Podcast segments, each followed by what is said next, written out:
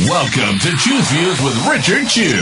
Get ready to dive into a world of insightful conversations and thought provoking discussions. As progressives, our job is to have an all inclusive, full on assault with all of our players. A show that will focus on moving our political, social, economic, gender, and cultural conversation forward. And all of our players means all of our players. It's Chew's Views. And now, here's your host, Richard Chew. Hey, hey, good morning. Good Thursday morning, everybody. I am uh, Richard Chew. This is Chew's Views. And Henry and I are back in the cockpit again. Happy to be here, guys, and uh, thrilled that we are um, able to bring us, uh, bring you guys our progressive talk. So I'm, um, I'm, I'm being choice, I'm being selective with my words this morning because, um, as the phrase goes, I got a little bit of a, um, I don't know, bug in my backside about a couple things. And um, I'm going to do everything I can not to cause us to lose our FCC license today. But I will encourage you guys to uh, call in as always. And the number, of course, is 773 763 9278. Man, it's raining. So listen, you know, my, my, my, my little morning uh, weather report that I'm going to be giving to you guys every day is largely driven off the fact that, you know, I, I drive to the studio, so I'm paying attention to what's happening. So it's raining this morning. Uh, listen, guys, if you're, if you're commuting by, by car, give yourself a few extra minutes because as it, as of course the morning goes by, it's going to get a little bit crazier, but it's raining out. In case you haven't stuck your head out the door yet, make sure you've got, uh, your raincoat and, uh, all the things you need to be safe getting to and to work for sure and, and from work if, if that weather does come our way in terms of some of that uh, light snow. Um, and I always say this when it comes to to weather and commuting and getting around. It's not just it's not just the driving part. If you drive to work, um, but it's also the the the walking part. And I've seen way too many folks rushing from the train or rushing from the parking garage or rushing from the bus, as it were, uh, stepping off, not you know, safely off the bus, stepping, you know, coming out of a parking garage and change the change in it being, you know, going from dry surface to wet surface, stepping, um, you know, out of your car, I, you know, I'm I'm kind of a safety nut. My my wife will, will will, will attest to the fact that I'm a little nerdy when it comes to that, and um, I've had my falls. Um, so I guess it's also from experience that I say that. Be careful, not just in the driving, but be careful in how you you know your egress and ingress with walking, um, and certainly in the streets of uh, Chicago with our, um, you know, our curbs and, you know, you know how it is. And the city's done a good job of, and you may or may not have noticed this if been, if you're in Chicago. And even if you visit Chicago, if you live in the suburbs, if you visit here for business, if you're out of the area, the city's done a pretty good job of um, making sure that our corners, uh, for example, Dearborn and Washington, the last few years, they tightened that up. They put a kind of a standing area. I don't know what it's actually called technically, but um, I'll call it a safe standing area for those who are pedestrians. Um, and you guys, you know, kind of like me, um, you you may or may not like this, but they you know changed the way the buses can go down certain streets. We've got the bike lanes, um, and also you know they're now working on making the corners on Michigan Avenue. They've actually done this in a couple places, a little bit safer to uh, to cross. So, you know, I'm I'm uh, as much as I go when I'm driving, sometimes I go I can't turn there, or you know, it's that's the goal is a little bit more safety, and I and I get that. So, my little morning weather report says give yourself a little extra time in your commute if you're driving, if you're taking the train or the bus. Give yourself a little extra stepping on and off time, off the curb, off the bus, off the train, and etc., so that you are careful. Um, that's me. You, you guys will just have to accept the fact that that's kind of how I bring it. I'm always thinking about like, okay, let's make sure we're getting where we got to get to as safe as we possibly can.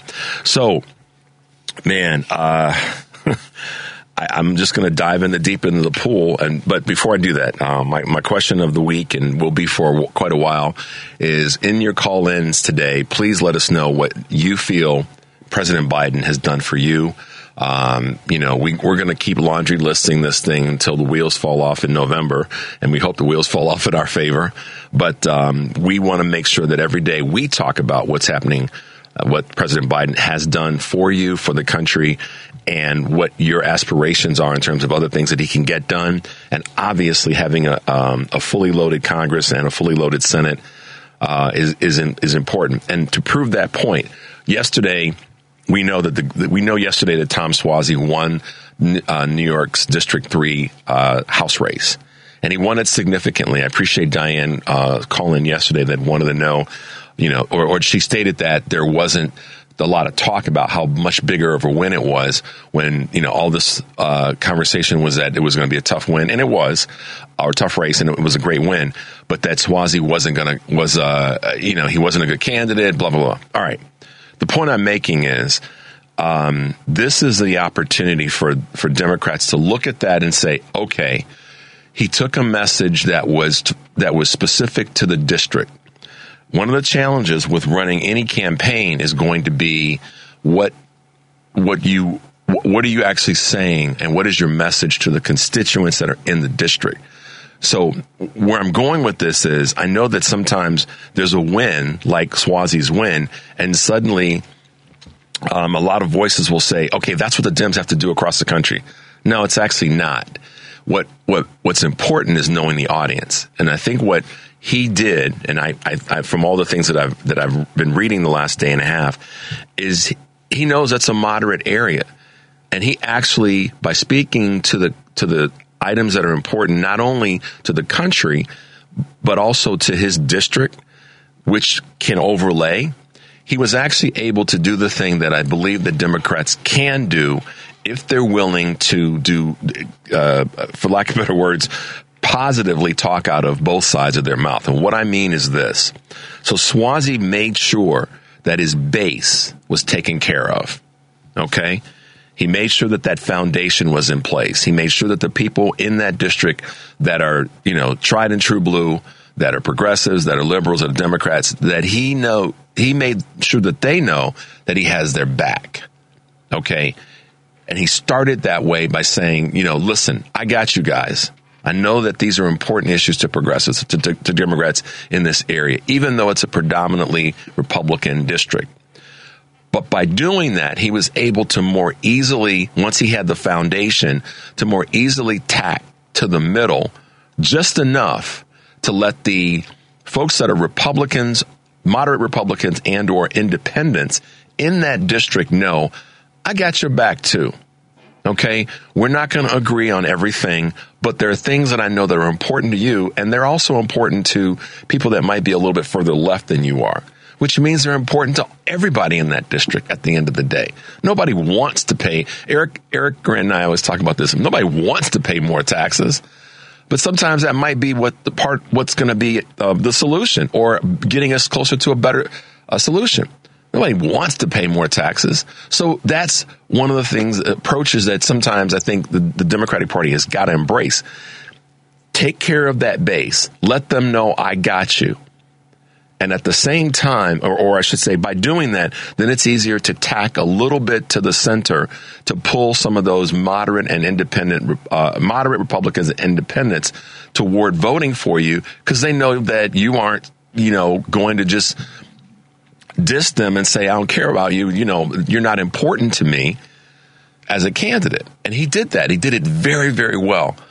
I don't care. I mean, I, I, I heard some, some sniping yesterday, uh, frankly, on, on progressive radio that said that, you know, Suozzi was going to come in, he was going to get the seat and then he's going to come in and vote with the Republicans. And that's, you know, listen, I, I, I get the, the cynicism that's out there. Believe me, I can be cynical about things very quickly. I just choose not to be in this case, I think Suozzi's move was smart.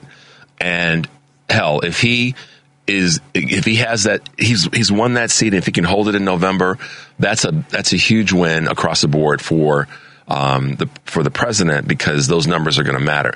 So again, I want to just reiterate: Suozzi did what I think more Democrats have to do um, across the board, particularly in purple areas, and, and goes back to Richard Chew's purple plan.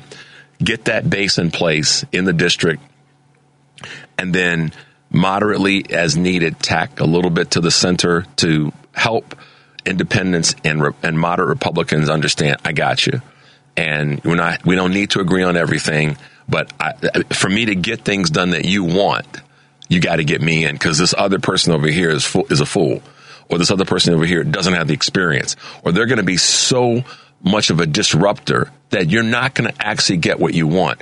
And I think sometimes that the moderate and independent Republicans, um, what I've seen, let me put it this way so I, I can stand on something that's credible. What I've seen is that they're so driven by, I'm a Republican and this is what I want. And, and these, these issues that are emotional issues, let's say, um, uh, issues of, of, of my uh, immigration and, and, our southern border, and these issues of that Democrats are going to raise my taxes, and that Democrats don't care about uh, public safety, and Democrats don't care about um, faith. Uh, Democrats want to have every every um, uh, child become uh, every child aborted. I, think sometimes those issues get so out of out of whack that Republicans don't see that that is not I haven't met that Democrat yet in my personal life, in my business life, and those who run for office. I haven't I haven't met that person yet. But so so to to curb that, I think that what has to happen is the Democrats have to look at Republicans in a way that says, "I'm going to help you too, but first I got to take care of my base." Because that's who I made an initial promise to. And then on top of that, we want to bring you into our tent you're not going to get everything any more than the than the Democrats who are part of my base are going to get everything, but you're going to get a lot more than the turbulence and the craziness that will come from electing this person over here who one doesn't have the experience and two is just going to get in there and further uh, be just another log on the fire to the craziness. I can't believe him in my in my pragmatic progressive mindset that that I have to believe to put this in a positive that that will work. That strategy is a workable strategy. And then last but not least, before we go to break, I think that Democrats have to remember right now that the strategy that works in one district, there are pieces that you can pull from it, but don't just completely overlay it as a strategy that will work in another district. And I'm speaking to the DNC and the leaders in that part of um, the the progressive movement. So, good morning, th- good Thursday morning to everybody. The number is 773-763-9278. I'm Richard Chew. This is Chew's Views, and we'll be right back. It's Chew's Views with Richard Chew on WCPT 820, where facts matter. Good morning again. We're back. 773-763-9278. My quick morning shout outs to uh, Brian, Aaron, Paul, Sunrise Dave, uh, R. Russell, Optimus P, as we always uh, say, Valerie, uh, Indy, Deborah. I mean, you guys are phenomenal. And, and I love the fact that you guys are following the show. Tank, all the rest of you guys.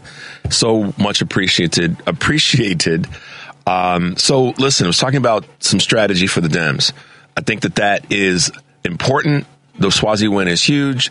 Don't let the media downplay it. Yell it from the top of the rafters. We got that seat back, and now let's move forward to get some more. The important, you guys, last week as the first week of the show, now this week and continuing, you're going to hear this from me. It's what I believe in, and it's what we have to lean into. White House, Senate, House of Representatives, state races, governor's races. We can get a lot of, we can get all of that and certainly when I, I almost said a lot of it, we can get all of that. Okay. The state, we had a couple state races, Pennsylvania, I believe it was, or I think it was upstate New York, and, um, that we won some house seats, state house races. That's important. That's foundational. That gives us the, the baseline that we need to continue to grow our brand. You know, and it, and it, and it's at my core, you know, I'm a marketing guy that, that happens to be a financial advisor base is important. Having that foundation is important. And so when we talk about messaging, one of the things that happens by winning seats is that the message is we're winning. Okay. We're picking up these seats. That's the key core message. We're winning. So that's why I'm excited about the Suozzi seat. That's why I'm excited about the uh, state uh, house races that were won. Um, and we got really close in Oklahoma. I think it was, I think it was a, um, I think the numbers are less than a thousand votes in Oklahoma for a seat that ended up being uh, uh, held by the incumbent Republican. But it's the fact that we start picking these off. We just keep picking them off and keep picking them off and keep picking them off. in these house, these state house races and state senate races. So, in any event, I, I wanted to just uh, lean into that this morning because I heard some sniping yesterday, and I thought, nah, that's not cool. We can't be sniping about if he's going to get in and start voting with the Republicans. He's not going to do that. He did to, the dude had to win the seat. He won that, so now let's build on that, go forward. Let's stay behind him. Let's let's let's make sure that the purple districts we're supporting and leaning into. So that's a that's a uh, uh, hats off to Tom Suozzi and his team.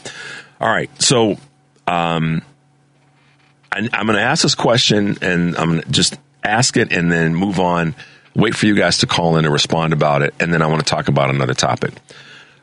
Do you guys think that uh, that Merrick Garland should go? Now, that's a broad question.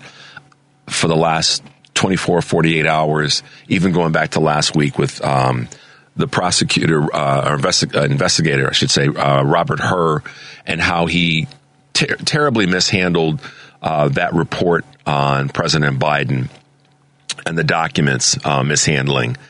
Um, my my thought on this is well, so I'll ask the question: Do you think Merrick Garland should go as Attorney General? Now, I, I, I, asked that question, but I'm also going to kind of you know add some hooks to it. I understand the political um, gyrations that that could cause for the president in an election year, perceptive, uh, the perceptions that will be out there, and it'll there'll be a media storm behind it, and then being able to get. I mean, he has a Senate, so he could, he would be able to more than likely get another AG confirmed if he did it during this this term before the um, the general election. I'll talk about that as you guys respond with your thoughts on it. But if he should be, uh, if if uh, Biden should get rid of um, Garland, should he do it before or after the election? And I've heard some thoughts one way or the other, and I and I have my thoughts about it. Um, but I want to hear what you guys have to say about Merrick Garland and his time as AG. And do you think that he should go? And you guys have seen the things that have happened in the last few weeks, particularly, and that's gonna um, that, that's why I want to present that question. So, um, here's the thing I want to talk about that that's really that was frustrating for me in the last couple days, and that is, you know, and I didn't talk about this last week intentionally, but now that it's happened again, I'm going to lean into it. So last week there was a, the shooting at the uh, the the church in Houston at, at uh, Joel Osteen's uh, church by a woman who um, is said to be you know um, had had some issues with what's going on uh, in the Middle East and some family issues and certainly some mental health issues. We know we, that part we know. And then yesterday at a celebration of family and friends and colleagues and loved ones and, and just joy on a beautiful sunny day in Kansas City, Missouri, there is yet another shooting. So, this is where I said I have to be very mindful today about what I say so that we don't lose our FCC license. But I'm just so doggone tired of these shootings. I'm just so sick and tired of families having to go through this pain I'm just so doggone tired of having to hear um, yet another. Uh, we we hear there's a shooting, and then everybody's trying to figure out how it happened, why it happened. I'm just tired of that. I'm I'm tired of it because we can fix this. Um, I gotta. Um, sorry, my my eyes are tearing up not because I'm crying, but because my allergies are just on crazy today. I got a um, I got a, a, a, a, notification from a good friend of mine that um, I actually played tennis with in college, and you guys may have seen him. His name is Brad Gilbert. He's oftentimes on NBC. He's a, a world class tennis player, and he's uh, coached folks like uh, Andre Agassi and um, Coco Gauff. Okay, so Brad posted something that that really like made me go, okay, I'm going to lean into this today. Um, he said you know, we can say what we want to about where we where we are with the, the Second Amendment. But at the end of the day, and, and there was a there was a, uh, a, character posted that showed that what the founding fathers wanted showed a, a man standing there proud with a, a, musket on top of a statue, and then the NRA version is a dude standing on top of boxes of ammo, strapped with you know uh, um, you know ammo around him and two AR-15s strapped on and two two uh, uh, multi-magazine guns. We have to stop electing. This is what Brad said. We have to stop electing politicians that are going to bend the knee to the NRA and to the misinterpretation of the Second Amendment. Okay. I have no concern, no worry, and could give a darn about someone's feeling about it's my right to own a weapon or to, it's my constitutional right to own a gun and all the other ways that people who get bent out of shape. I have friends that own that that, that have a that are licensed to carry um, a handgun. Uh, dear friends of mine and I have a couple of family members that that are um, that have their FOID card. Okay, what I'm talking about is these weapons of war. There is nobody, there's no one on the planet that will ever convince me. I don't care how hard how hardcore right you are, how um, righteous you feel about your guns, or if you're far left and you feel that way. There is no need for our country to allow these multi uh, capacity, high magazine, whatever the proper word is, to be on our streets. I mean, I go back to the 70s when we were concerned about our air quality like we should have been. And the, the, the EPA was like, we got some cars that are out here causing more problems than necessary. And I'm, and I'm paraphrasing this but we got to get rid of these guns. I'm not trying to come to the position that we got to get rid of all guns and we need to say that you can't own a, a gun. We know that that's that's such a heavy lift. And when we get there, I mean, I, I personally, I, I think that, like Brad said, Australia figured it out when they had a mass shooting. They said, "We're done. We aren't doing this again. We aren't doing this to our, our community." It's inhumane to have these guns on the street. They are weapons of war. And I'll be honest with you, I don't even think law enforcement should have them unless they are, they should be locked in a, um, they, should be locked in a, uh, a, a protect, you know, case, carry, whatever it's called, a safe. Sorry. I'm, I'm really, I'm really angry about this, Henry, because it keeps happening. And we keep going down the same road of, Oh my God, I can't believe I saw a person post. This is not, no, no, I think it was the police. Yeah, it was the, the, the police chief posted in Kansas City. This is not Kansas City. I'm like, hello, dude. Yes, it is. It may not have been, but it is now. And I'm sad for the folks who were injured and all the hell that and terror that was caused by this for the people who were there. But we got to get up off these guns, y'all. These particular guns. So listen, we got to go to a break. The number is 773 763 9278. We'll be right back.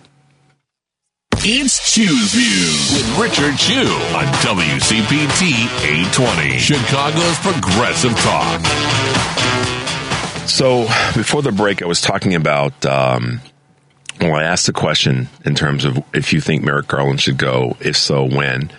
Um, but then we leaned into these two shootings, the one last week in Houston and then the one um, yesterday at the uh, Kansas City Chiefs celebration. Um, it, it just, mm, man, oh man, I don't know whether to cry or to cuss, but I know that um, this has got to, this, this has to end. And so as much as I'm ranting about this in this, in this moment, um, I, I'm going to, you know, tell you where I think we can go with this and why it's important that we lean into something. So, um, assault weapons are not needed on the streets of America. They're needed on the streets of the world. They need to go. If if if, if I again, I'm I'm um, I'm um, I'm reaching to, to, to the love of my late uh, father-in-law. If I ruled the world, they'd be all gone, like in a blink of an eye. Uh, they'd be gone. All of these assault weapons would be gone, Burn, put them in a, in a, in a, in a heap, get rid of them recycle the metal and do something good with it because they don't need to be on our streets. These multi capacity guns don't need to be either. a friend and I were talking about this a couple of years ago, And we both said, if you need that kind of weaponry to shoot, you ain't no good. you know, if you can't hit the target with a single, you ain't no good. Put it down. Give it up. Give it up, cuz. To try to put some humor on, on a hellacious, awful situation. I mean, you know, and, and what, what, what, what, what frustrates me even more about this is when you get uh, citizenry that, like my, like my friend Brad said, you know, we just keep electing these same fools.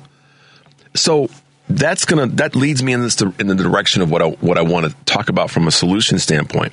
I think that I pride myself in a couple of areas, not too many, but I pride myself in this area.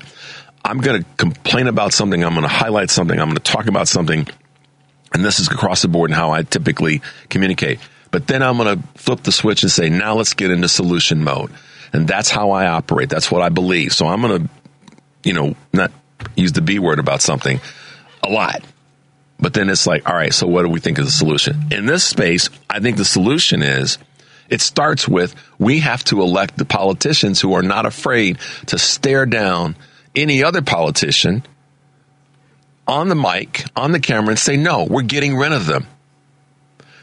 And stare down the NRA and the gun manufacturers and say, we're going to change the rules. We change the rules over here for this. We're going to change the rules for that. And even if it means making it, creating the necessary um, amendments in the Constitution to fix this problem. But to get to that point, we as progressives have got to stop pity patting around with this. We have got to say, look, we are going to elect the people and I'm talking, and even even when it comes to selecting the candidates that are that are left leaning, progressive, or even independent, that st- the standard has to be where do you stand on, on assault weapons? Where do you stand on that? If that person is mealy mouthed about assault weapon uh, assault weapons, maybe they're not a candidate we should get behind. We need candidates that are going to be full throated. They have got to go. And I'll be honest with you about this. We have the opportunity this is why it's important when I say we have the opportunity to flip the House, get the numbers we need, hold and grow the Senate, and get the because this this is a conversation that starts with some of the state legislatures as well. And here's why. Again, Richard Chew on civics. The states have power in this conversation. The states can say, like we've done in Illinois, you know, this is these are our gun laws in Illinois. This is what is allowed and not allowed. And by having the right folks in our state legislature and the right thinking governor, we get stuff done in that space.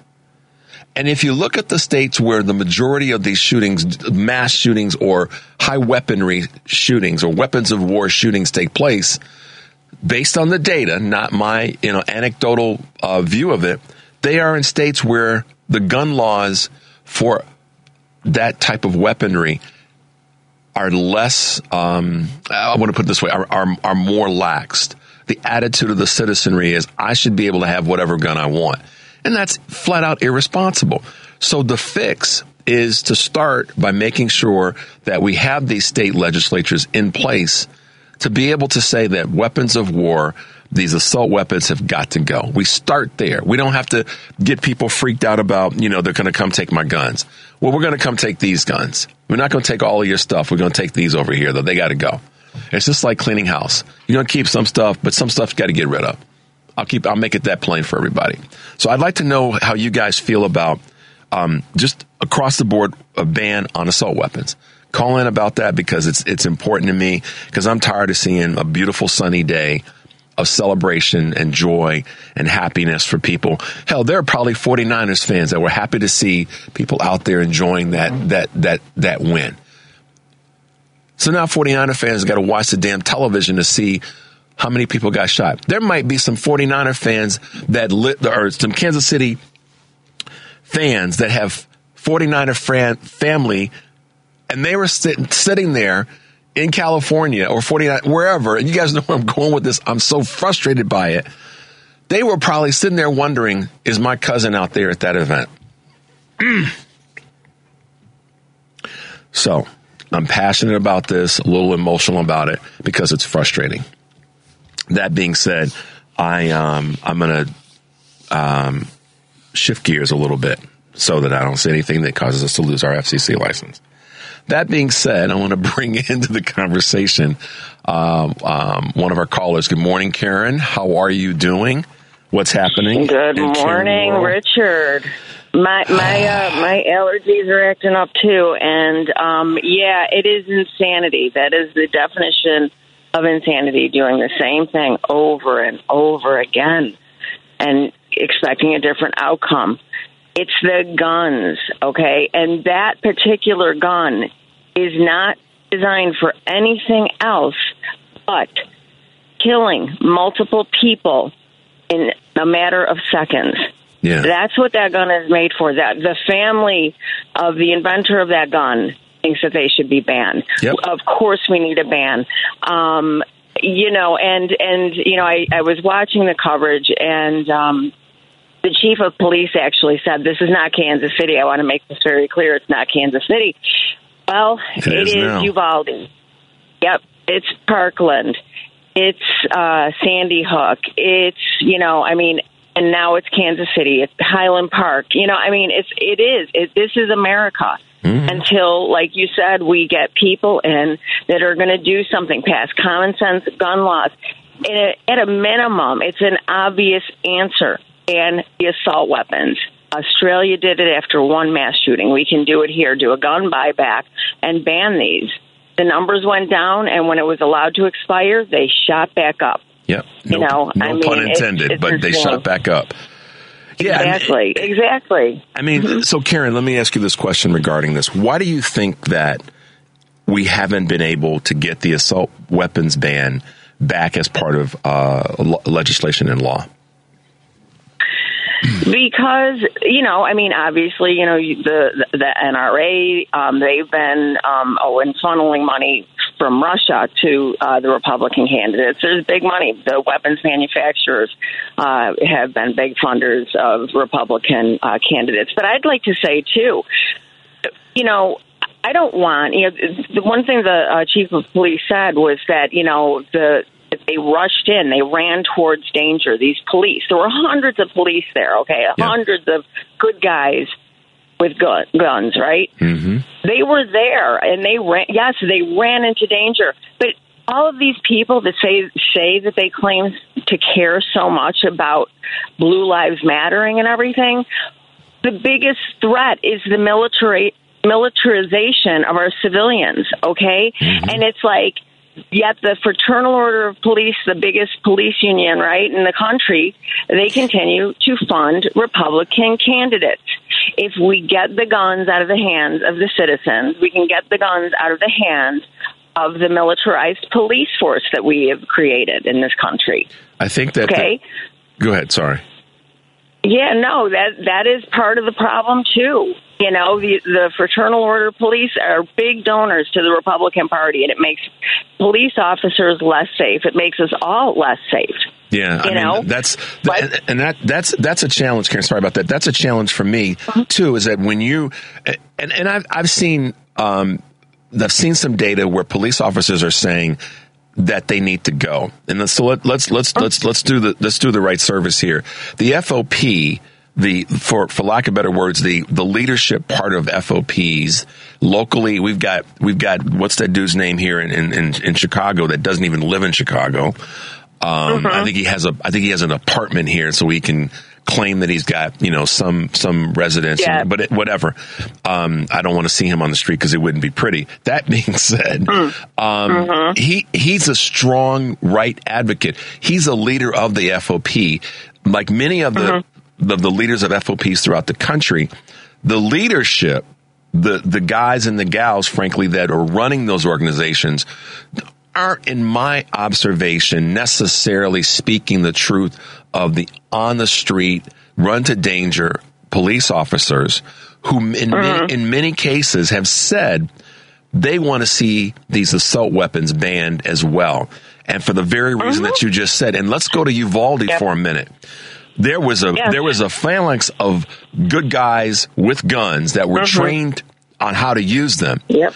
And they hit the mm-hmm. pause button before they went into that high school because they Right. knew that although they may have been outgunned and they may have been able to outgun this person, they were outflanked mm-hmm. and they were afraid that for their own lives. Now, Sure. so this good guy with the gun, um, you know, label that's out there is a bunch of crap because whenever it comes, I mean, Right. and, and yes, not taking anything away from the folks that, that ran into danger in Kansas City. Um, Mm-hmm. but, but, but, why, but my thinking is when you print, when you, when you pointed that out is why should they have to do that in the first place? Why should they have to run, run into what is cons- at that point now is a militar, militarized zone? Okay. Right. That's what soldiers in, in war do. They run toward danger at that Mm-hmm. level. We don't we don't need our police officers run into that kind of danger. And listen, um, if we take it, it, it's it's so simple, and I guess that's why I'm just so frustrated behind this, Karen. And I know you are too. And we've talked about Mm-hmm. this before. It, it just just get rid of them. Be damn what the Yeah. manufacturers say. But again, we Right. have to elect the people that are going to stare down their their political opponents and stare down the media Mm-hmm. and stare down the NRA and the manufacturers and say, "You can go to hell." My Mm-hmm. position is I'm voting to get rid of these things. If you don't like it, too damn bad. That, that I mean, Yeah. maybe that's just too too easy for me to see.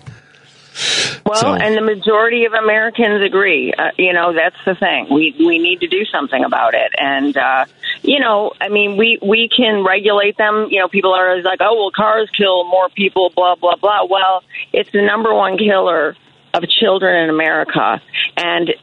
Um, if you want to compare it to cars, then let's legislate them like cars. Like cars. Okay, let's put the, You got to have an Let's put- insurance let's policy. put the same. re- Yeah, absolutely.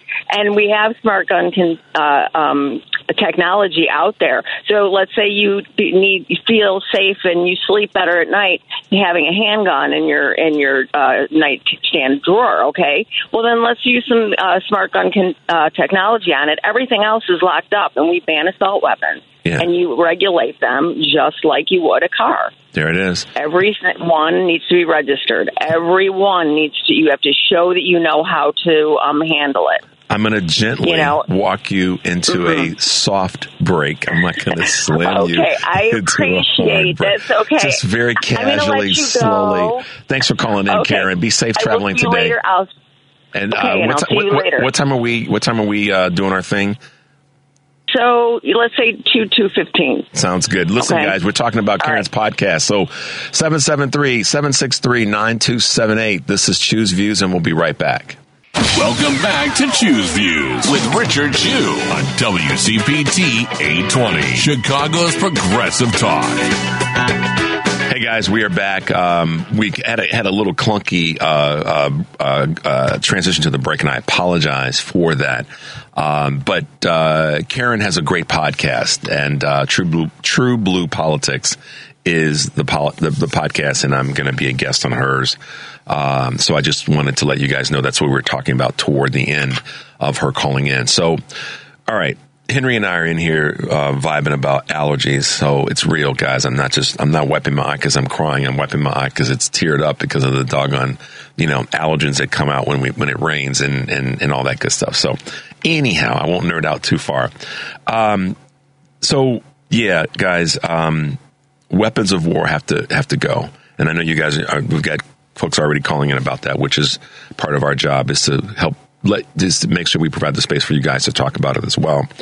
Um, and so wh- before we um, get too much further, I want to play a um, a clip that you guys may have heard from this past weekend as it relates to where uh, one of our representatives who is uh, running for reelection and, and and has just been a voice of of of common sense and power, uh, taking no crap from her fellow uh, congressional leaders. Uh, we're going to hear a little clip that we have from Representative out of Texas, Jasmine Crockett. While some of the GOP are battling to fund Ukraine and its fight against Russia, Donald Trump is saying he would encourage Russia to attack a NATO country if it is behind on payments to the alliance. The White House has called those comments appalling and unhinged. How do you interpret that? Um, paging E. Jean Carroll. Uh, I need her to have the same energy about her $83.3 million that he owes. Yes, absolutely. We don't stop. We just keep going and we go and get our money. Listen, this is absolutely ridiculous that we're even talking about the candidacy of a Donald Trump, someone who we know was always palling around with Russia, someone who encouraged the interference with our domestic elections in the first place. And the fact that he has not learned his lesson from losing his election from his very ridiculous and dangerous rhetoric tells us everything that we need to know. I truly don't understand how and why anyone can see that this guy is a viable candidate. We are talking about someone that literally may start World War III. It is just that deep. So for everyone that thinks that they are now an expert in foreign policy, I need you to look up what happens when we don't do what we're supposed to do for our NATO countries. If you're going to be a foreign policy expert, don't just be an expert in the Middle East. Become an expert in all of foreign policy and understand how dangerous this guy is. So, the reason I wanted to play that clip, and, and I've, I've, had it for a couple of days, obviously. Um, this past couple, the, the, past couple of days, you know, Trump's busy week, as I said on Monday with um, the New York fraud case, the Florida documents case, SCOTUS on his immunity, and um, um, the um, the case down in Georgia. So, where I'm going with this is it's kind of connected to something that I've, I've been saying all along. If you want to vote for Donald Trump, that's your business. And if you want to, uh, you know, lean in that direction, that that's your business. But the, here's the problem when you look at the things that we talked about earlier with regard to the shootings. We're going to get more of that. And when you look at what's happening in Ukraine, we're going to get more of that. And when you look at what's happening with the southern border, he had four years to fix it.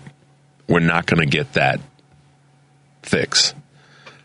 And I think it's time for, frankly, Republicans who say that they want to save democracy and patriotism to fully leave the Republican Party. So we've got folks out there like the David Jollies of the world who has made that decision.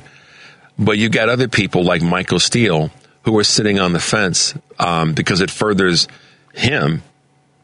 He may say things every now and again that sound you know, great and sound wonderful and, and are, are, are things that may call out Donald Trump or call out other Republicans. But what I need to see is that if these folks who say that we want to we want to make sure that our democracy is is preserved, that are Republican, and they want to call themselves patriots, that are Republican, you can't sit on the fence any longer. You've got to step over the fence and not just you know, go on television and talk about what you believe and what you see, but you've got to fully leave the party. You got to make it clear. Uh, not just, you know, say that I'm um, things like the party left me. Um, these diehard Republicans have got to be willing, if they're truly concerned about the impact that Donald Trump would have with another um, another four years, if you're truly one that believes that, then then make the statement be, beyond just saying how awful he will be, beyond just saying the Republican Party left me. You need to, without a doubt, full throated say I'm leaving the Republican Party, and and not be afraid to change your mind and move in a different direction. And the different direction is to provide the independents and the and the progressives with the support that you can bring by fully leaving the party and not riding the fence. Donald Trump is a danger to not just our community, our society, our democracy, but that of the world. And for him to be so ill informed to make the statement that he made about, and I've been holding on to this for the week by design, but to make the statement that he made about NATO and for the New York Times to make a comparative statement between his comment about NATO, which is worse, eh, that or or Joe Biden's age, is journalistic, you know, malpractice. And I, my my only solution to that kind of irresponsibility is the phrase that I like to use: "You got to go." So Republicans who are trying to ride the fence can't, in a full throated way, say that Donald Trump has got to go and I'm leaving the Republican Party and and get behind that and pull people with them, then they kind of need to shut up as well. If the New York Times can't, if in their editorial board cannot see that having headlines that are that irresponsible is irresponsible to the country, then the New York Times needs to be checked. And sometimes our most powerful tool is to say, I'm going to stop doing a certain thing. And I was, I was thinking about the impact of that the past couple of days. And we, we probably as a country need to get back to readily, regularly boycotting businesses, particularly in the media, that are not holding you know, they're not holding the, the, the, the standard that I think they should. It was highly irresponsible, the New York Times, without a doubt. Is which is worse, Trump's comment about NATO or Joe Biden's age? I mean, you know, do I want to get stabbed or do I want to get shot? No disrespect to anybody that we're, we're that's dealing with the, the, the um that reality. But I mean, you know, that's that's the irresponsibility of our media, our mainstream media, the folks that we you know, have sort of relied on to present a neutral message, worst case, but certainly not one that's going to be leaning in the direction of craziness. So I just wanted to, to, to play that, that piece from uh, Representative uh, Jasmine Crockett. Um, and, and, and just kind of lean into the fact that these are, these are the reasons, these are the types of, of, of progressives that we need. And these, and we also need Republicans to speak that way as well. Um, when we come back, we're going to grab a couple of calls, and uh, I want to talk a little bit about uh, something else that that happened yesterday that um, the voters need to need to kind of do a better job of, of handling. But the number is 773 763 9278. This is Richard Chew. This is Chew's Views, and we will be right back. You're listening to Chew's Views with Richard Chew on WCPT 820, Chicago's Progressive Talk. Hey guys, we're back. Um, so before the break, I was talking about the um, excuse me, the incapabilities, the inexperience, the the craziness of of Trump, and the importance of Republicans leaning into uh, the conversation about listen, you you you can you can't sit on the fence about this. You've got to take a stand, and it doesn't mean taking a stand doesn't mean just talking about how awful um, things have been for the Republican Party, but it means moving away from them and con- con- very clearly, consciously saying, "I'm done with the Republican Party." That's what I want to see, and to, to, try to tie that together. Um, we're going to grab a couple quick calls, and then we're going to um, move on to a couple other topics this morning. Uh, seven seven three seven six three nine two seven eight. Let's go to Diane. Good morning, Diane. You had some comments about Merrick Garland. Yes, um, listening to the shooting yesterday in Kansas City. Mm-hmm. Which Kansas City was it in? Uh, it was at the celebration for the Kansas City Chiefs uh, winning the Super Bowl. But what state? The state of Missouri. Okay. And okay, I'm going for history and guns and whatever. Um, Missouri, who was that young black man that was shot in the middle of the street?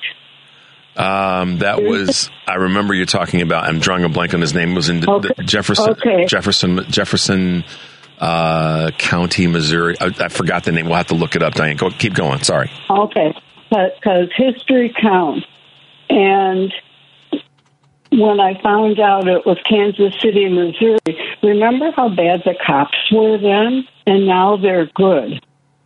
Yeah, they rushed into that. All right. So history counts. And to go back to your very beginning, Merrick Garland. Merrick Garland was in charge of the Kansas City massacre. Okay, he he convicted Timothy McVeigh. Mm-hmm. Okay, how long did that take him? I don't remember For the exact. two people. For two people. I'm pretty sure that was only. I don't remember positively. Okay. But I think it was only two, two people. It took them two years and two months.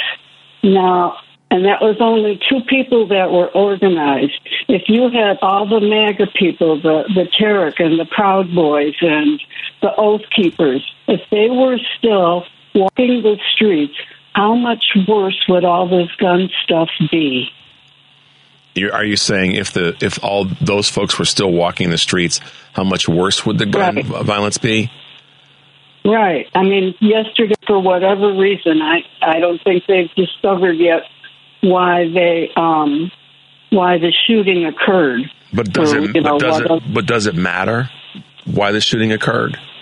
I mean, honestly, does it It matter? does- it- well, yes, Why does it matter what the that why the shooting occurred? It occurred, and then and we have a person that's died it- and other folks that have been injured and terrorized. But, but but what are are they saying? Are they? It, it, it doesn't. it was, it, but what, but, but help me understand, Diane, and re- respectfully, why Yes, does it ma- why does it matter? Why does it matter why the shooting occurred? it was it organized? How many people organized? But but you're not answering my question. Why? Just like the shooting in Texas at the at the church. Why does it matter that a person walks into an event or a place or a school? Why does it matter why it occurred with an assault weapon? I, I'm, I'm, I'm I'm struggling with that. Okay, um, sorry, my student consciousness. Um, the the government ages ago, I think it was around Kent State, started giving leftover military weapons to police departments. Right. And they've become highly militarized, unfortunately. Right. To your Uh, point. Right.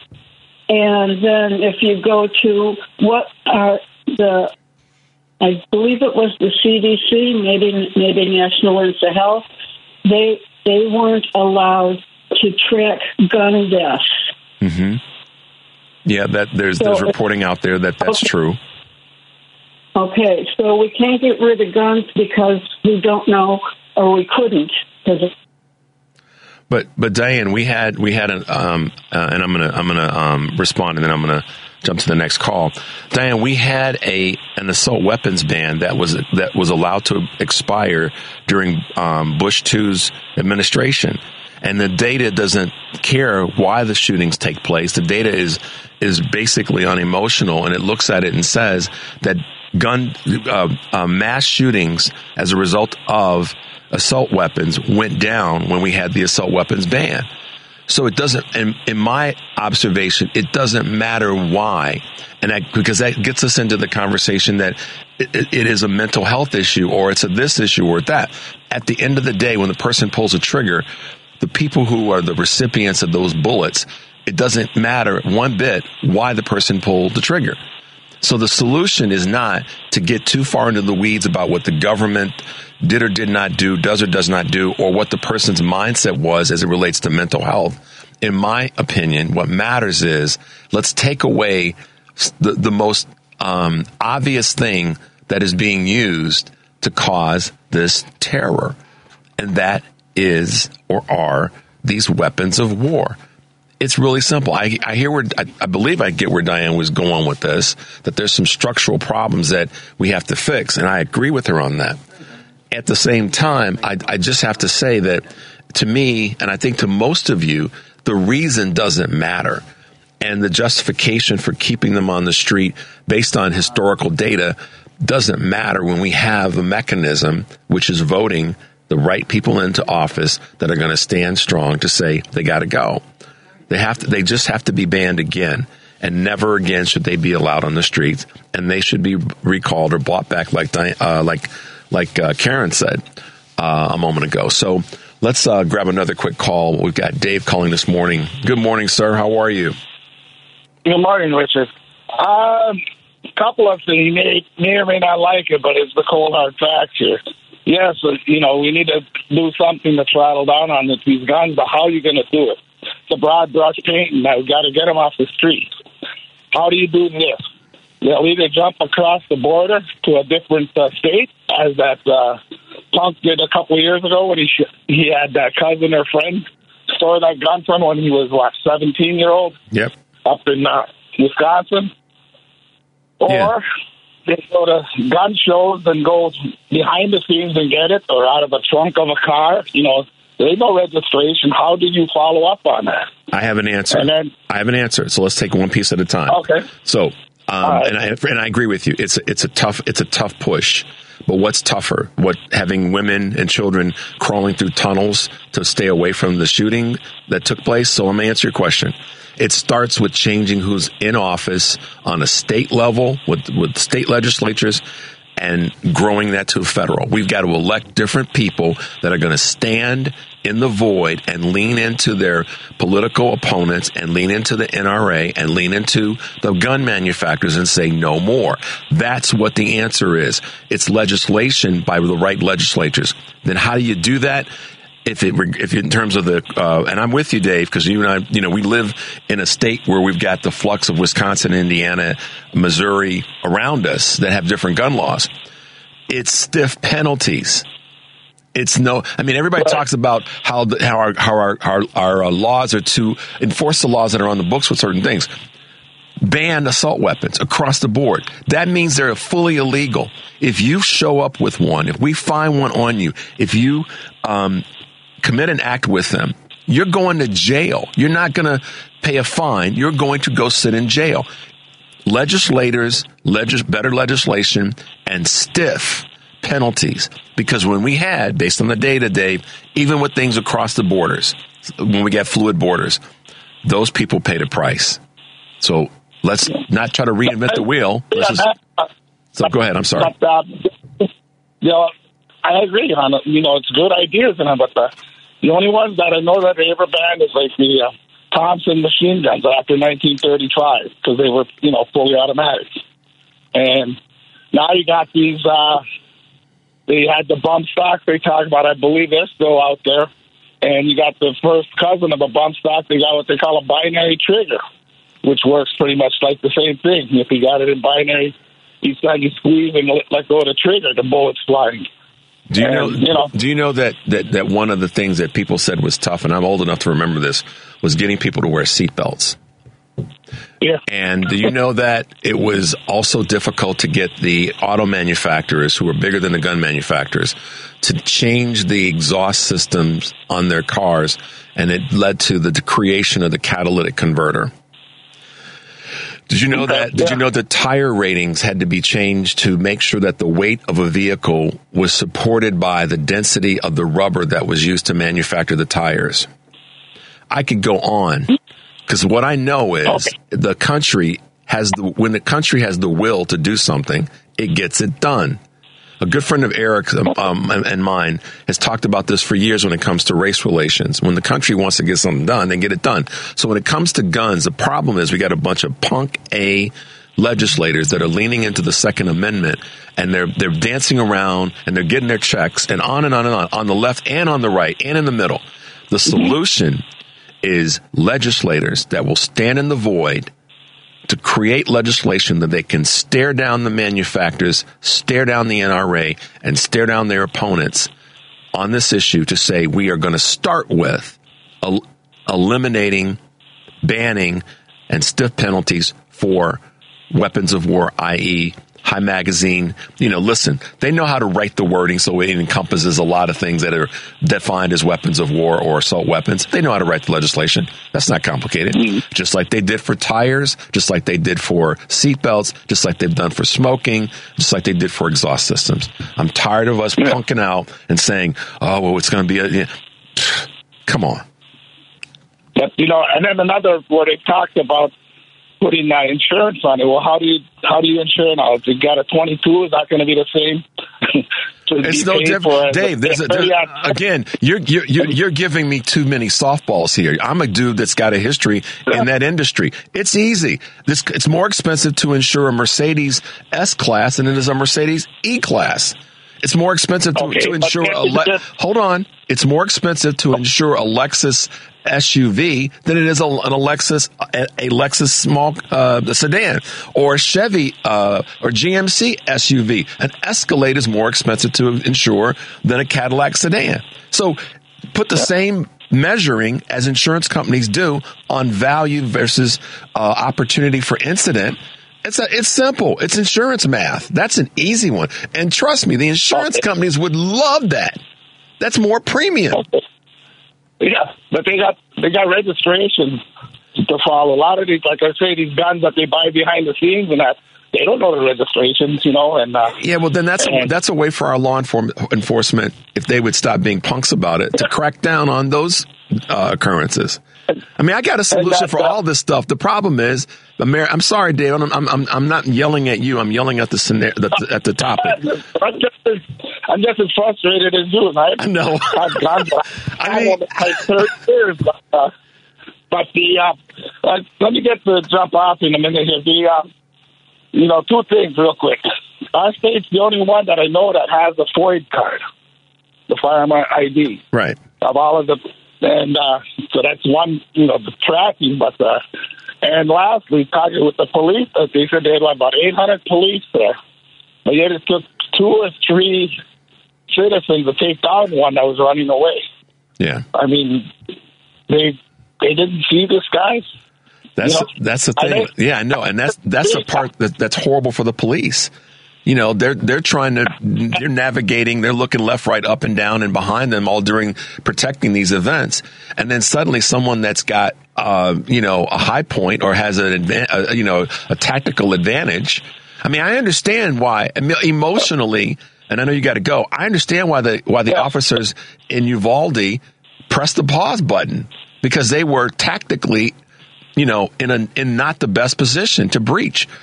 Same thing here. These guys ran toward danger, but damn, they didn't know it was coming.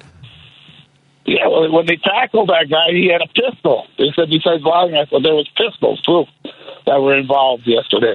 Yeah. Well, see, I, I, I yeah, people had more guns than the Uvalde police. I can tell you that. But uh, yeah. That's cra- it's crazy, Dave. It's crazy. you know, and, How's and your, they had, you know, they uh, they won last year, so they said they had been trained for a year already.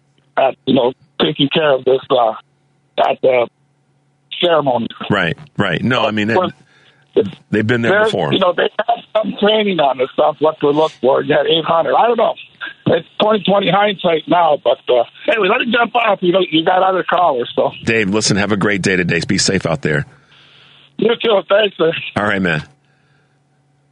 Dave coming with the angles, but he's right. You know, the question is, and this is this is clearly where we are. How do we do this? How do we get through this? How do we, uh, you know, the questions he's asking is are how do we navigate what are the obstacles? And I think that we just have to start with electing officials who are going to be willing to lean into the conversation on this. Um, the number 773-763-9278. This is Chew's Views, and we'll be right back. It's Chew's View with Richard Chew on WCPT 820, where facts matter. Hey, hey, welcome back, guys. Uh, crazy morning. Obviously, the subject matter with regards to um, uh, the shooting in Texas and then the shooting in Kansas City is, is heartbreaking. And um, I'm I'm the guy in my mind that's going to lean into this conversation. Uh, it's it's real simple in my mind. Um, ban assault weapons and start with electing officials who are going to lean into the conversation with their colleagues. They're going to stand in the void when it comes to the NRA and the gun manufacturers and make sure that they know that they're serious. We we have to, uh, you know, and and the, the couch their their wording and to cower to, well, I you know the Second Amendment. It, I'm I'm done with that. That, that ju- this is justification. This is justification. So, listen, guys, I um, wanted to chat about something that is also one of my other uh, things that are that that's um, you know we we just gotta we we have to um, how do I want to say this? We have to be willing to, to to speak back to this when it comes to some of the things that are happening with um, 45 having a busy week and the trials that he's got uh, going on, and um, this is a this is a hypocrisy moment for me. So you guys have heard about the fact that today is the day that um, the uh, prosecutor down in Georgia, um, Fani Willis, has to go in front of a judge to talk about the um, inappropriateness, if you will, of having a relationship with a member of her staff, so to speak. Let's just call it as it is. And the hypocrisy in this is the hypocrisy that has caused us and allowed us to allow 45 to continue to delay and postpone and delay and postpone. So, you all realize that he's on the verge of uh, having a judge potentially pull Fani Willis off the case. And this in regard to the insurrection case because of a relationship. What that means in the small in, in, the small letters is that if she's pulled off the case, she could be solely pulled off the case. The judge, however, as I've read, could then say that depending on her answers today, that he could pull or or uh, I, I, can't think of the exact legal wording, but I'll just use lay, layperson's wording, pull the entire staff or team, prosecuting team off the case of the insurrection that was that that, that she's um, the indicted Donald Trump and 17, 18 other people for. For having a relationship that wasn't disclosed that has absolutely nothing to do with the facts of the case. So let me point let me let me talk about what I'm going to call this is what this is what gets black folks really ticked off. This is, and I'm not just going to say black folks. This is what get gets black folks, other folks of color, LGBTQ, and I would say anybody that doesn't have the, the, the capital to manipulate the justice system. And here's what I mean. This dude wants to have a have a have a prosecutor removed from the case for having a relationship at the end of the day that he's trying to say influenced and made this a political hit to go after him. So I want you guys to pay attention to this. This is not about her having a relationship. It's about using the system to weasel out of an of the indictments. Because this is the same dude that was caught on tape saying what he said about women and how they should be or could be treated in his mind. And this is the same dude that, while he's being has been indicted in Georgia for the insurrection, he's being indicted and charged in New York for committing political fraud. I, you know, we've already said this. Could care less that he had an affair with uh, Stormy Daniels, but that he hid it illegally by paying her off. That's already been proven. It's already been acknowledged. It's already been documented. There's a check. There's it, it, it's there. Michael Cohen testified. That happened, y'all. And he hid that illegally with a payoff about an affair that affected the course of this country. That actually put him in a position where the insurrection then happened because he got elected. So, if this judge says that Fani Willis should be removed from the case and her team is removed from the case because of her having this affair and not disclose having this relationship and not disclosing it, then that's what I call white justice in America. I'm sorry, I'm really not. But that's white justice in America. Because you mean to tell me that we're going to elect a dude that made it clear how he's going to treat women? We're going to elect a dude who, when it was found out that he committed an illegal act and there's a paper trail proving it, that it's okay for him to do that, but a prosecutor can't have a relationship with someone that's a consensual relationship. And now that case may potentially get blown up because of that. I'm just telling you all, you can you can hate me for it if you want to, but his affair affected the country, and it, it's. I mean, I'm, I'm this. Like I told you guys this morning, this is that day where I got to be very mindful of my words, respectfully to you guys as much as anything. But the, the, the, the, final part of what I want to say on this before we go to our, our next break is that there's already been four people who were indicted that they they pled guilty. So how can you in our this is where Eric and I get really frustrated on the family meeting about why our justice system is not just. Because you've got four people of the of the 17 or 18 that were indicted that pled guilty. So that means that the facts of the case and their all and all of their involvement is real. Why would you plead guilty? They sat them, Henry, they sat them down in the room and said, look, dude, here's what you said. Here's what you did. Here's the paper trail. We got you. Okay. There's no question. We got you. Right. So what we going to do? You're going to go to trial, let a jury say you're going to go to jail for 10 years, or you're going to plead guilty and go to jail for two years. Your choice, but we got you. Four people did that. That's what was presented to them, and four said, I'm going to take this deal. Two years is better than 10. And, and again, I don't know the exact amount of years, but my point is they pled guilty. So you can't say that because she had enough, had a relationship with a member of her staff or team that the facts were tainted by the fact that they slept together. Because if that's the case, it's not congruent. I'm a congruent person. It's not congruent with the fact that four people said, I'm going to plead guilty. It can't be politically motivated because that would have to include all the people that were indicted, not just Donald Trump or not just one, you know, uh, uh, the, the, tall lady. I can't call her name right now. Um, it, but it would include everybody.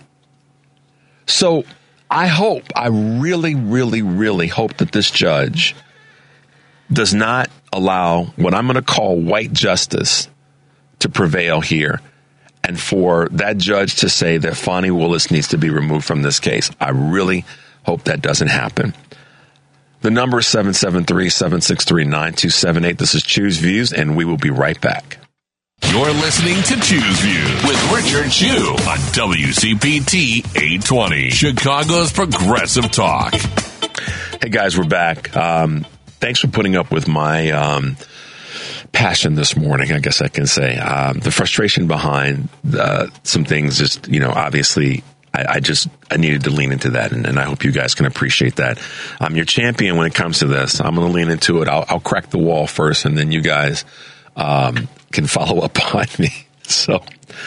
Listen, um, this this Fani Willis scenario down in, in uh, Georgia is I, it's it, the frustration for me is, and as I said about how Eric and Eric Grant and I talk about this on the family meeting, you know, ju- the justice the justice system is oftentimes unjust, and I understand that there are rules of engagement when it comes to what prosecutors can and cannot do, and should and should not do, and ethics versus versus law, and in this case, um, I, I really hope that. Um, not because I want to see Donald Trump go down, Please understand that. Let me be perfectly clear. He deserves a fair trial just like anyone else does. It ain't about that. It's about the hypocrisy. I said that, you know, I try, I always try to have a center point. You guys know this now. And then I spread out from there. The center point on this is what is actually just. This dude got elected. He's being tried in another state for election fraud. Yet the same, not the same, an action that is about a relationship with somebody. And neither of these relationships are illegal, mind you. You know, they, Donald decided to, you know, have a side piece. No disrespect, y'all. But that's what it was. Hey, that's his business. That's between he and Melania. And Miss Willis uh, decided to have a relationship. These are grown folks, consenting adults, decided to get together. That's their business. I have no problem with that. What I have a problem with is the hypocrisy. And layer into that the fact that the dude, four people said, Henry, Henry and I sat in the interrogation room with them. Henry and I laid out the stuff. And, and Henry walked back in. He said, Richard, we got some more information. He said, "You got to look at this before you put it down. Yet we got a little bit more." I was like, "Henry, I got, I'm about to, I'm about to get him to confess." He's like, "No, no, no, hold on. We got a little bit more." I was like, "All right, Henry, I'll, I'll, I'll wait." And then Henry, Henry showed me some more stuff. I'm like, "Oh, damn." we're going to put this dude under the jail. and then we presented with the option two years, 10 years, what you going to do? And they said, I'll take the two year deal because I did it. Four people Again, I'm not trying to bastardize the part of this that's legal. I'm just trying to break it down. Four people said, I'll take the two year deal.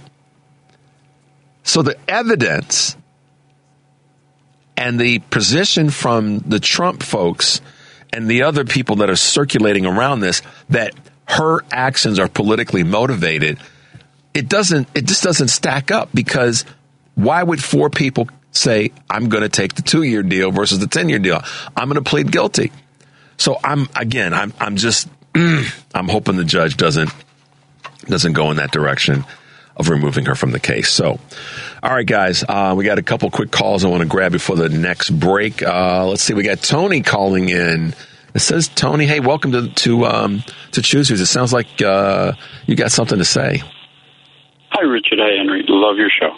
Um, as a white guy my whole life, totally agree with everything you just said. 100% spot on. Thank you. Not because you're a white guy your whole life, because I'm a, I'm your I'm your opposite cousin. I'm a black guy my whole life. So you and I are very similar in that regard. We've been who we are our whole lives.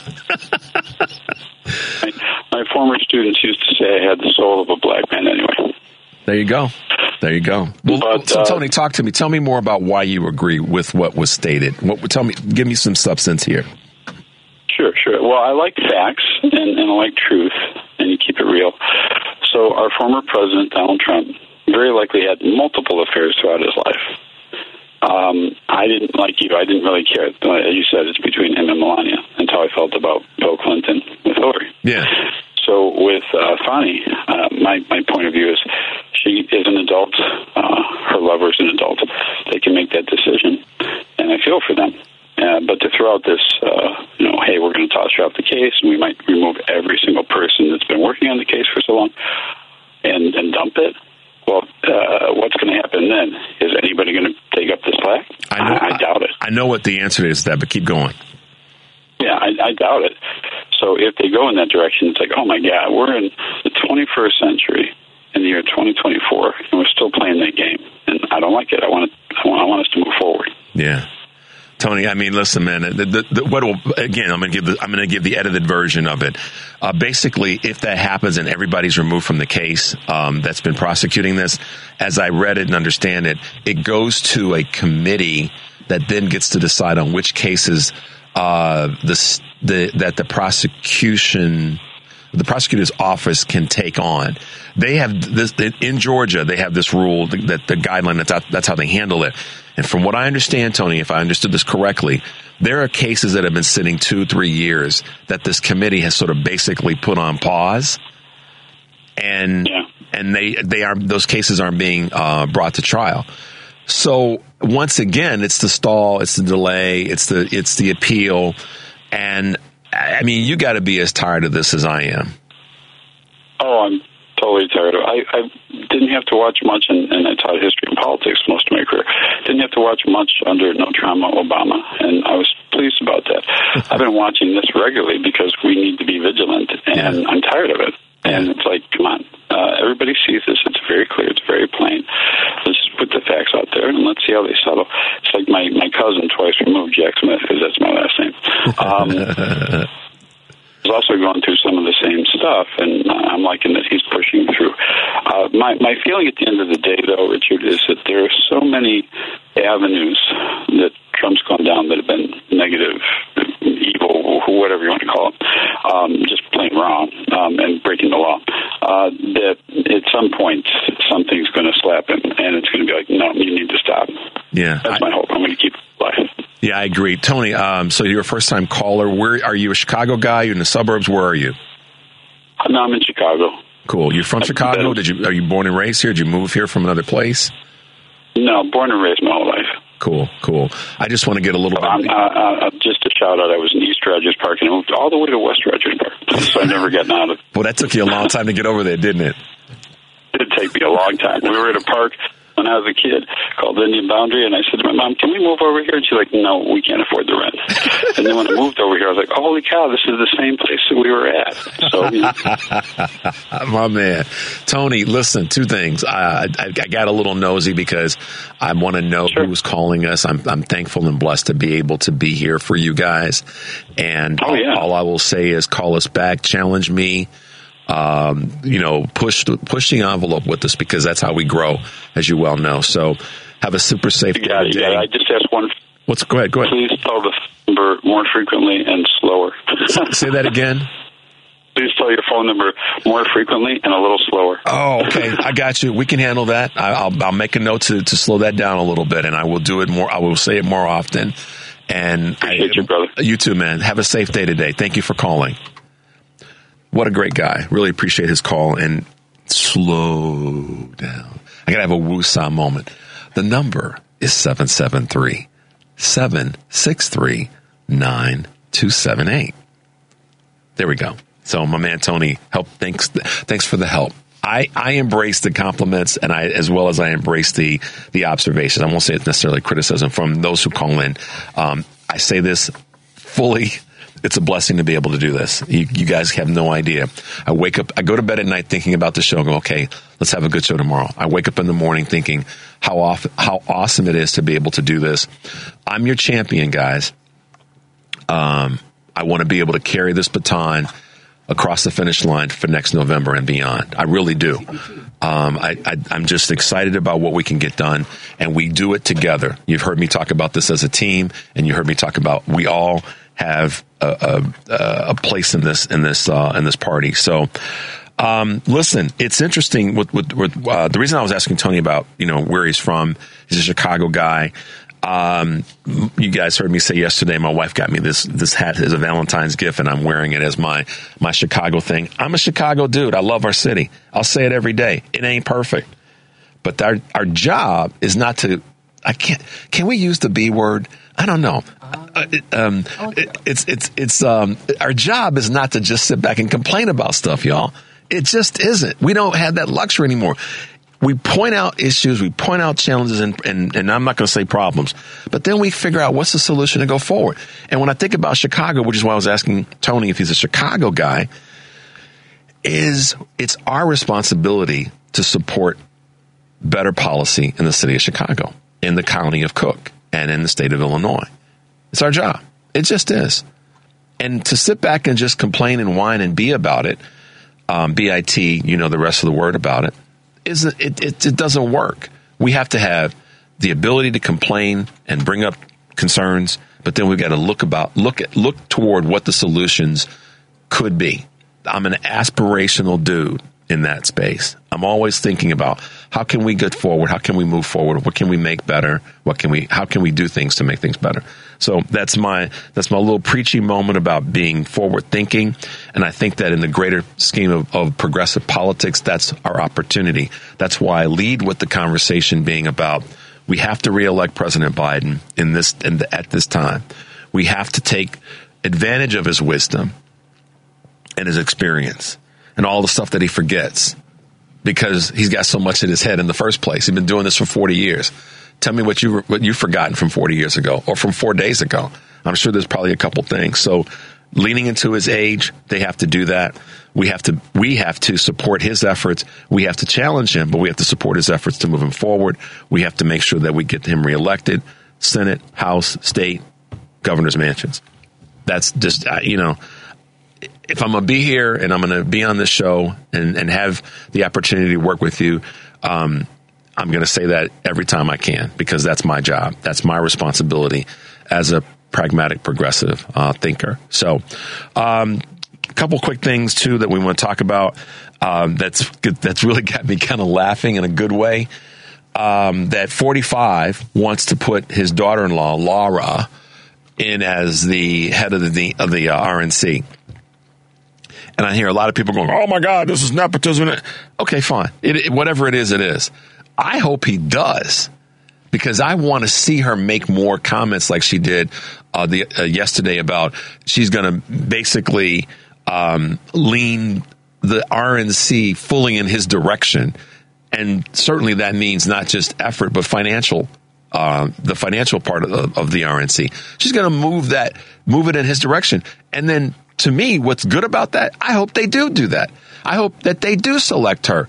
This other guy, and, and I heard Thom Hartmann talk about this person yesterday. Um, uh, I'll come up. I can't think of his name right now, but he was a dude that was a Swift boat dude with uh, John Kerry. I hope that Laura Trump is one of the co-chairs or is the co-chair because it's going to take the veil off and make it obvious that they're going to be streaming money in, his, in Trump's direction. Great. Do that.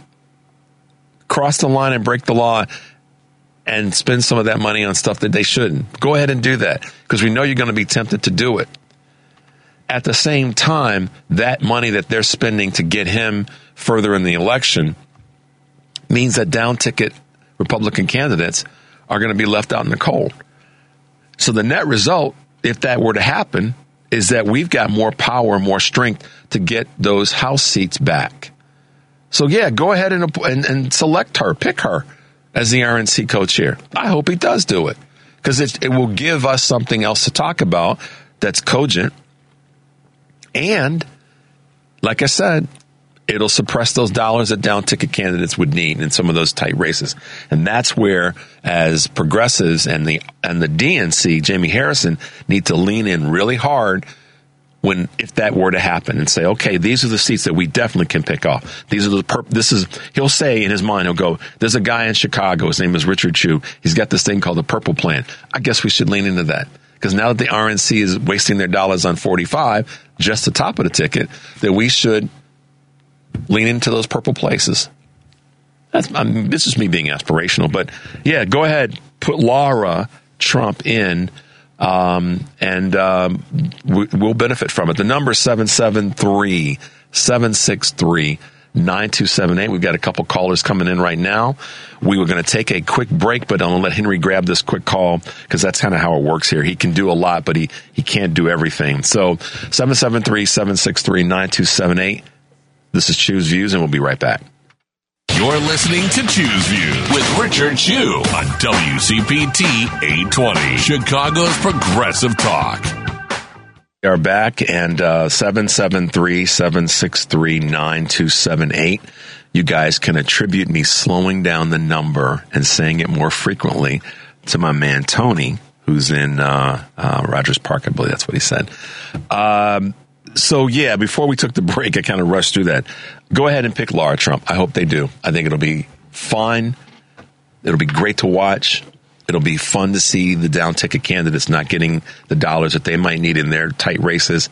And it provides us with a window to push through and pick up some more House seats. And, you know, like I keep saying, because it's important, hold on, if not grow the Senate. Uh, looks like we have a caller. Tristan here in the Chicago area, I guess. So Tristan, good morning. Hi there. Hey. Good morning. How are you doing? Doing great. What's going on? I'm loving the show. Thank you. I'm loving the show so far. I think it's really, really great what you're doing, and I love the topics you're bringing up. Um, I just wanted to say that with the primaries coming up for local elections, I really want to push on people that uh, our children are our future, and we got to make education our number one issue in this country if we're going to compete with the rest of the world in, in the next 20, 25 years. I know there's a lot of war and there's a lot of other things going on, but we got to focus on our kids' future. There's some people who graduated in high school and during the pandemic, and they don't know what to do in college. They don't know how to take these resources that we're giving them. Yeah, Chris, Tristan. Um, first of all, thanks for calling. And um, are you? Let me make sure I get this right. So, with regard to our schools, I mean, broad. This is a broad brush statement and a um, broad stroke statement. So help me out a little bit. Um, do you think right now that as it relates to schools, and, and, and i can see where your number is, but are you in Chicago or are you in the suburbs? Uh, I'm in Chicagoland. I, I, work, I live in the suburbs and I work in the city. Okay. Are you an educator or are you part of the education system or what's, what's your, what's your situation? Not at all. Not at all. I actually work in the film industry. ha! Cool. All right. So, um, you're right. Our schools, uh, listen, Deep breath, everybody. When it comes to our schools, Tristan, next to our health care, that's where we should be dumping a bunch of money. And then I know that that's a that's a loosey goosey statement, so nobody get upset with me for saying it that way. But I'm riding with Tristan on this. We have to put all of our effort into educating all of our students as equitably as we can, because they're not just our future, Tristan, and I'm not correcting you. I'm just saying they're there are there are now. Yeah, exactly. I, mean, I have I have a little sister. You know, she's trying to work a full time job, and she she's dropped out of college. She's she's scared for her future. But she didn't get that chance. She didn't get her junior year and her senior year of high school. It got taken away from her. Yeah. You know, so there's kids out there who are are now are, are they are our, our adults, our young adults, and they don't know what to do. I know, and and so that gets into a bigger comment. And I want I want you to to help us lean into this from a topic standpoint as it relates to our education and our funding and the cost of college and the co- hell the cost of of uh, some of the private schools that are that are high schools. I mean, you know, it, it's a it's not a compli This is the thing. A lot of times issues get complicated because people's self interest get too involved rather than looking at broader interest. If we, if we, you know, Right. we have a stronger base of education. I'm a foundation guy, as I said before. The foundation is making sure from you know K through 12 is squared away for everybody across the board. Exactly. If it's squared away from the moment that that child hits school, kindergarten or first grade, we- that that that's And we really got to push into to public community college. You Yeah. know, Oh. free free community colleges. Tristan, do you remember President Obama? Ta- and I've talked about this on the family meeting, but do you remember when President Obama he got just taken to the woodshed? That's a bad. That's a bad way to put that. He got. He, I apologize, y'all. I'm sorry. He got. He got truly, truly just you know talked about because he said we should invest more in our junior colleges and our community colleges.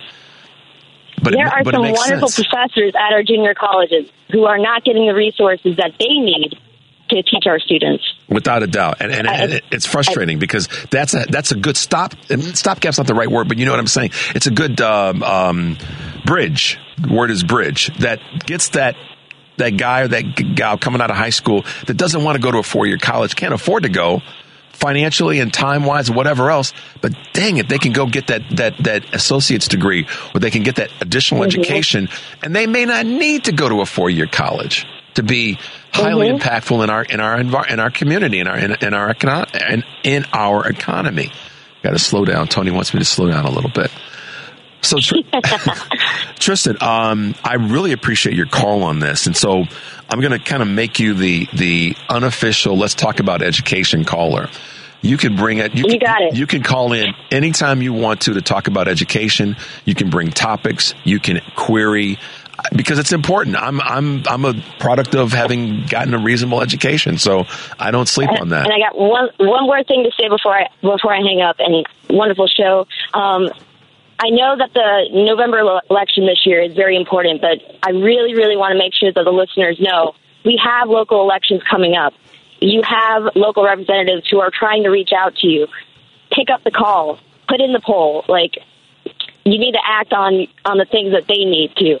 Yeah, that that you're right. That goes back to what I've said many times about local, regional, state, and and national. It all works together. It has to. It's like an accordion. It's got to in and out, in and out, and that's where we are. So yes, guys, pay attention to what Tristan just said about our local elections, particularly when it comes to what's happening with. Uh, not just the mayor's race or things of that nature, but I'm talking about things that affect the schools. Um, and we'll be leaning into that. We got so much to cover, guys. And I apologize. Tristan, thanks for, for calling in. We got so much to cover, and there's so many ways to cover it. And I apologize if I don't hit um, everything every show, but I'm going to do my best to make sure that that I lean into things. I take notes when someone calls in and says, "Hey, Richard, what about this?" or someone calls in and, and has a, a thought about something. You know, what you guys don't know is between that moment and the next show, I'm steady looking up information in that in those areas. I know a lot, believe me, I do, but I don't profess to know all of this stuff. I'm passionate about all of it, but I don't know it all of it. Know all of it. So my passion drives me to find out a little bit more and to be, as Eric Grant says, intellectually curious. Okay. Um, I want to make sure that I kind of tee up something for tomorrow. We have a guest calling in tomorrow that you guys have, have um, heard on our show before, or, or at least heard on this on the station before. Uh, Natalie Ziemba, who is a newly elected uh, city councilwoman up in um, in Woodstock, and she is also a champ, a progressive champion. Um, she's got some great organizations that she's uh, involved with, and I'll let her talk about that tomorrow. But she'll be on the air with us tomorrow morning, probably in the uh, six thirty to seven hour uh, time slot. So just FYI, Henry, she's going to be calling in. I'll make sure she's got the, the warm line or the green line number. Uh, but Natalie's going to be with us tomorrow to talk about some issues that are happening up in her area and some of the greater issues that we cover here. Uh, as you guys know, um, tomorrow is Friday, so we're going to have a good day. We've got some cool things to talk about, some things that are happening with um, some of our companies that we all follow that I want to want to um, bring up, and then um, we may or may not have any, some decisions on 45 and his trials um, and the things that that, that uh, he's dealing with, and and let's hope the judge in in uh, in Atlanta uh, decides that the evidence that caused four people to plead guilty is stronger than the fact that Fani Willis and uh, had a relationship with an with another adult, and that this is not a politically motivated but evidence based um, uh, prosecution and indictments. So, as you guys know, coming up next is the Stephanie Miller show. So, shout out to Stephanie and all of her guests. Uh, and then we've got Thom Hartmann and the great Joan Esposito and the wonderful Patty Vasquez to kind of round out the day. That's our WCPT lineup. And of course, me and my man Henry leading the way with Chew's Views each morning. We're so happy to be here with you guys. But as we wrap up the show today, um, I want to poke a little bit of fun at somebody that needs to be fun poked at. Um, and we can we can get into depth about this or not. But um, Marjorie Greene's got to go. This is a person that talks about decorum and talks about how things should be done in Congress and how the how you know con- uh, Congress has lost its luster, blah blah blah. In other words, that have come out of her mouth. She is acting like I'm not going to say she is, but I'm going to say she's acting like a vile, disgusting human being. And I guess you can't really put those in the same vile and disgusting human being. A vile and disgusting human being. The way that she lashed out at Jasmine Crockett, the way that she lashed out last week at uh, Representative uh, Jamie Raskin, and the way that she told David Cameron live, not Memorex, to kiss her back end yesterday when asked by a reporter what she thought about his comments about funding for Ukraine. That's a vile and disgusting person that the, the, the folks in her district have chosen to elect to Congress. She needs to go. And it's going to be left to the people in her district. She might be there for a long time because they're going to keep, you know, voting her in because that district is not going to find a better person. And she's got the money to fund her reelection time and time again. So the solution is we got to take back the House so we can shut her behind up. That's the solution, yeah. Got to take back the House. Got to do it now. The number is 773 763 9278.